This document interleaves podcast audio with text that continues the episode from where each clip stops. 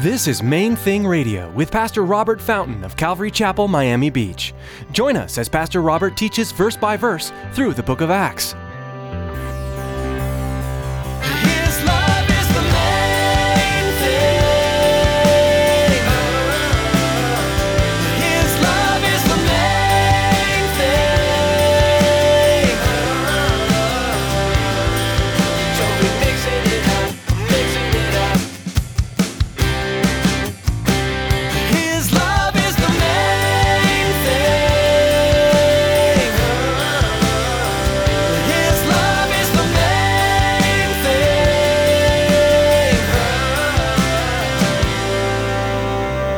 They didn't call it Christianity yet.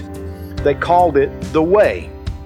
And the reason that they did that is that Jesus had referred to himself as the way, the truth, and the life. You remember that passage where they had a discussion, I'm leaving and where I'm going you know, and and one of them, I think it was, was it Nathaniel, said to him, "I- What are you talking about? We don't know where you're going. We don't know the way. If we don't know where you're going, how can we know the way? And Jesus said, I am the way. I am the truth. I am the life. No man can come to the Father except by me. Christians will always experience opposition from the world because Satan is the ruler of this world. As Pastor Robert continues teaching from Acts chapter 19, we'll hear about the opposition that Paul and his companions experienced. Yet, even in the midst of hostility, God is with us and we can experience his power. Stick around after today's message from Pastor Robert. I have quite a bit of information that I'd like to share with you our web address, podcast subscription information, and our contact information. Now, here's Pastor Robert in the book of Acts, chapter 19, with today's message. His love is the main thing.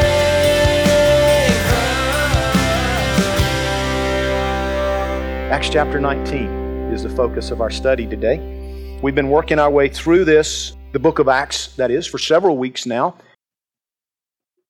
As we looked at this last week, we focused on verse 21 of chapter 19, where we're told that Paul purposed in the Spirit to go to Jerusalem and then on to, to Rome. And we discussed and kind of went into a little bit of depth about following the Lord Jesus and being, being led, having His direction in the details of life. And, and we talked about the fact that as Christians, we're encouraged by the Lord. We're actually told that, you know, if you're not being led by the Holy Spirit, then you're really not a child of God. I didn't say that. The Word says that. As many as are led by the Spirit of God, these are the sons of God. If you're not being led by the Spirit, you're not His. You may be philosophically a Christian, but you need to really, really question whether or not you're going to go to heaven when you die. Because the Bible says those who are His, those who are sons of God, those who are children of God, are led by the Spirit of God. It's, it's His plan that's being worked out in your life, and, and you're doing what you know to do to follow Him. And we talked about how we agonize over that sometimes. And, and if you weren't here and that's something that you struggle with, as many of us do, then I encourage you to get that tape and, and listen to it and take some good notes. But as we pick it up in verse 22, we find that Paul sent into Macedonia two of those who ministered to him, Timothy and Erastus. But he himself stayed in Asia for a time. So he's planning, he's, he's got it in his heart, he's got it in his mind to go on to Jerusalem, but not just yet. He's, he's sticking around for a little while longer and uh, sending Timothy and Erastus on ahead of him. Verse 23 says, About that time there arose a great commotion about the way. Now, if you didn't already know this, that's simply a reference to Christianity. They didn't call it Christianity yet, they called it the way. And the reason that they did that is that Jesus had referred to himself as the way, the truth, and the life. You remember that passage where they had a discussion, I'm leaving and where I'm going you know, and and one of them, I think it was, was it Nathaniel, said to him, What are you talking about? We don't know where you're going. We don't know the way. If we don't know where you're going, how can we know the way? And Jesus said, I am the way. I am the truth. I am the life. No man can come to the Father except by me. And went on to explain that to them. So they, the, the early believers referred to following Jesus as the way.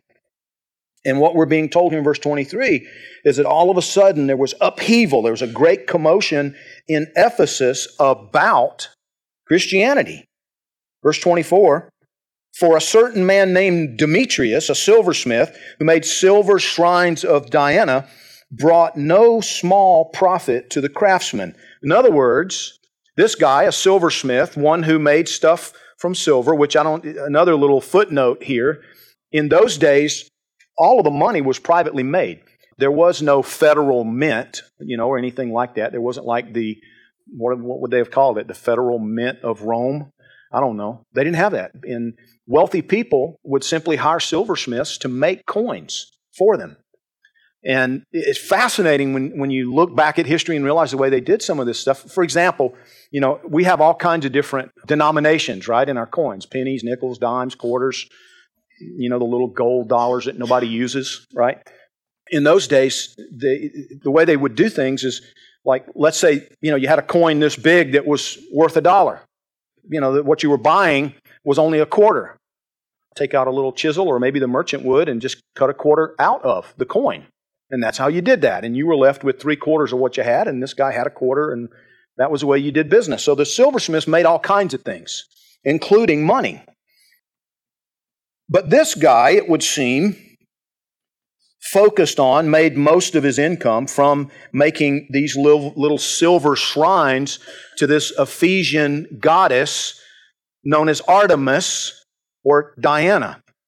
And uh, it, it can be confusing sometimes when you're you know looking at the ancient the pagan worship and stuff. The names would you know sometimes overlap and and, many times um, you have a bunch of different names for the same entity or the same demon if you want to be blunt about it. In this case we're not talking about the diana that the greeks worshipped which was this pretty you know graceful beautiful figure this was actually a fat, grotesque, multi-breasted, you know, like 30 breasts on this little round black object that they worshiped there in Ephesus. But as we talked about over the last couple of weeks, the, the temple for Diana or Artemis was one of the seven wonders of the ancient world. It was a beautiful, massive temple there in Ephesus with 127 marble pillars around the outside of it, all inlaid with gold and precious jewels. And they were extremely proud of that thing and, and apparently made a lot of money off it. Because we're told here that, that this guy Demetrius made these silver shrines of Diana, and, and it says, brought no small profit to the craftsmen. Verse 25 says, He called them together with the workers of similar occupation and said, Men, you know that we have our prosperity by this trade. Moreover, you see and hear that not only at Ephesus, but throughout almost all Asia, this Paul has persuaded and turned away many people, saying that they are not gods which are made with hands. If you can make it, you shouldn't worship it.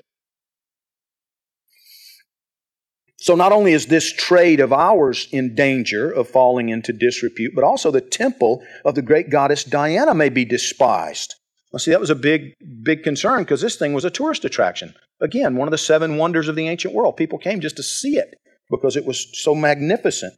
And he says, you know, not only are, you know, they're not buying our little shrines anymore, but they're not even going to come look at the temple before this guy's done and her magnificence destroyed whom all Asia and the world worship. Now, when they heard this, they were full of wrath and cried out, saying, Great is Diana of the Ephesians.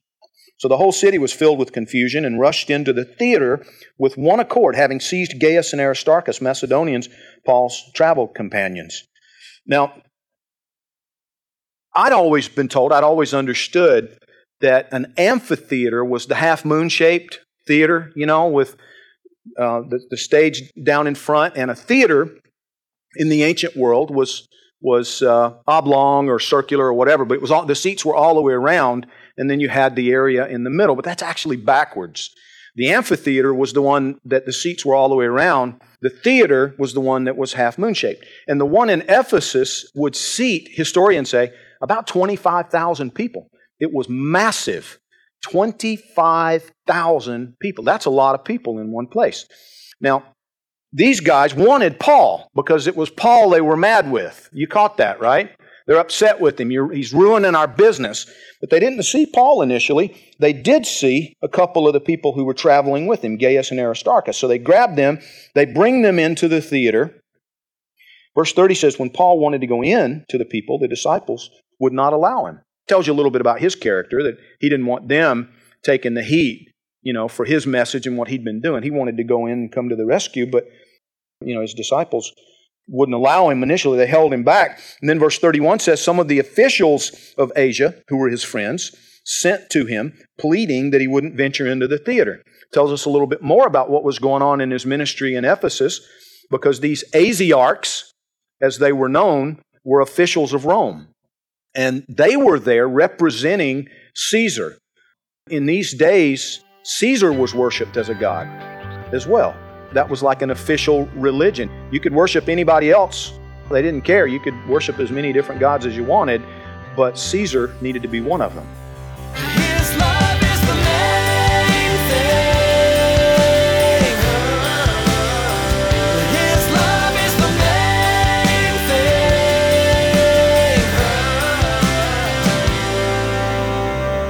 Thank you so much for joining us today. We are so excited.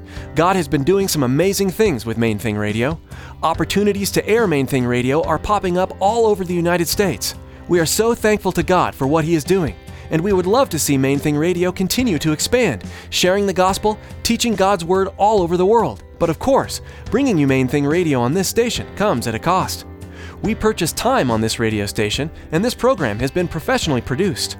While we certainly don't want to pressure anyone into giving, we would like to ask that you prayerfully consider supporting Main Thing Radio.